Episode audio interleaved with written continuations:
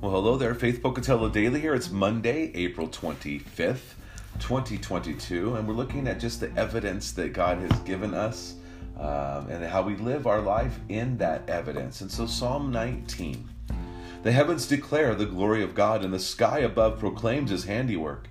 Day to day pours out speech, and night to night reveals knowledge. There is no speech, nor are there words whose voice is not heard. Their voice goes out through all the earth, and their wor- words to the end of the world.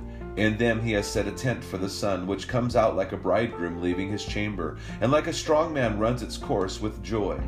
Its rising is from the end of the heavens, and its circuit to the end of them, and there is nothing hidden from its heat. The law of the Lord is perfect, reviving the soul. The testimony of the Lord is sure, making wise the simple. The precepts of the Lord are right, rejoicing the heart. The commandment of the Lord is pure, enlightening the eyes. The fear of the Lord is clean, enduring forever. The rules of the Lord are true and righteous altogether. More to be desired are they than gold, even much fine gold, sweeter also than honey and drippings of the honeycomb.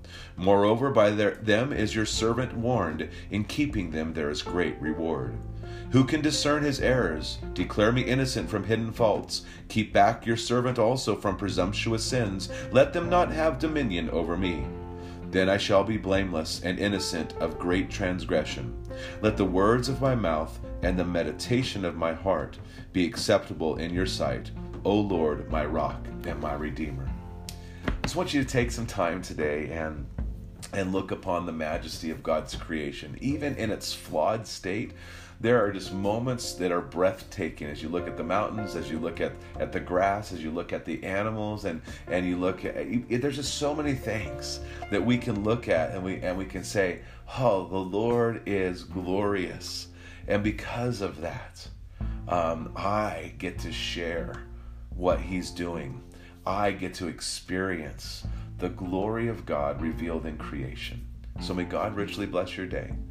Enjoy Jesus Go and share life.